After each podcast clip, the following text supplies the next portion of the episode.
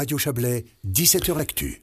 Nous devrions écouter les stations suisses en DAB+, dès janvier 2025, euh, les stations de radio bien sûr. Pourtant, l'idée de prolonger la diffusion en mode FM, donc en analogique, est réapparue au Parlement fédéral. Une commission du Conseil national a rejeté la semaine dernière une motion intitulée « Ne pas interrompre la FM prématurément ». Où en est-on dans la diffusion radiophonique en numérique? C'est le dossier de notre correspondant à Berne, Frédéric Nejad Toulami.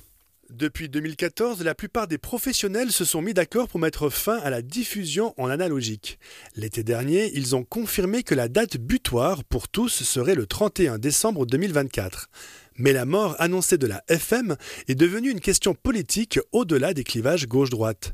Le Conseil des États a accepté en décembre dernier une motion qui demande de ne pas se précipiter tant qu'au moins 90% des auditeurs suisses ne sont pas passés à l'écoute numérique. Mais pour une majorité de membres de la Commission des télécommunications du national, ce n'est pas à la Confédération mais aux acteurs radiophoniques eux-mêmes d'en décider. C'est ce qu'explique la conseillère nationale socialiste fribourgeoise Valérie Piller-Carra.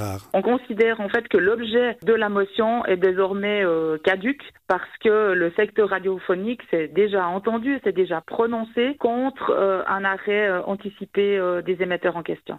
Alors, dans ces conditions, pourquoi une minorité d'élus de cette commission parlementaire souhaite tout de même prolonger l'usage de la FM Le conseiller national zurichois du centre, Philippe Couter qu'il y a encore beaucoup de gens qui écoutent euh, la radio par FM. Il y a même des gens qui euh, écoutent la radio seulement euh, par FM. Et en plus, il y a des endroits où on ne peut pas écouter, on ne peut pas recevoir la radio par DAB. Il faudrait le prolonger jusqu'à ce qu'on atteigne les 90% d'écoute. Pour vous, c'est pas un problème financier? Non, c'est à mon avis, c'est pas un problème financier, c'est un problème de d'intégration de tous les gens. Des arguments qui ne tiennent pas la route pour sa collègue Valérie Piller-Carrard. L'objectif de la motion euh, demande à ce qu'on ait 90% en fait de, de part de marché.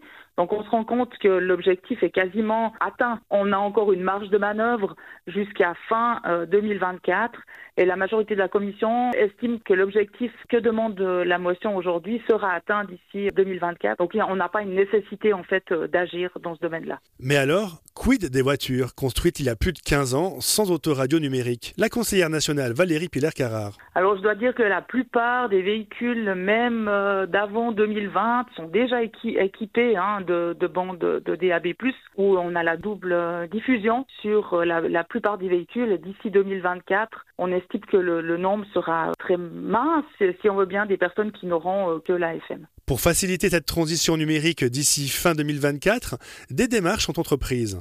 Membre du groupe de pilotage de la migration numérique en Suisse et président de l'association des radios régionales romandes, Philippe Zano en dresse un aperçu. Nous allons discuter avec les importateurs automobiles, les garagistes, avec euh, les grands distributeurs de récepteurs radio, avec les associations de consommateurs, avec les clubs automobiles, etc., pour faire en sorte que tout le monde tire à la corde et puis qu'il y ait le moins possible de personnes qui restent accrochées la FM dans les deux ans et demi qui viennent. C'est maintenant au Conseil national de voter sur cette motion pour prolonger ou non l'existence de la FM lors d'une prochaine session. Voilà pour ce dossier de Frédéric Nejad Toulami.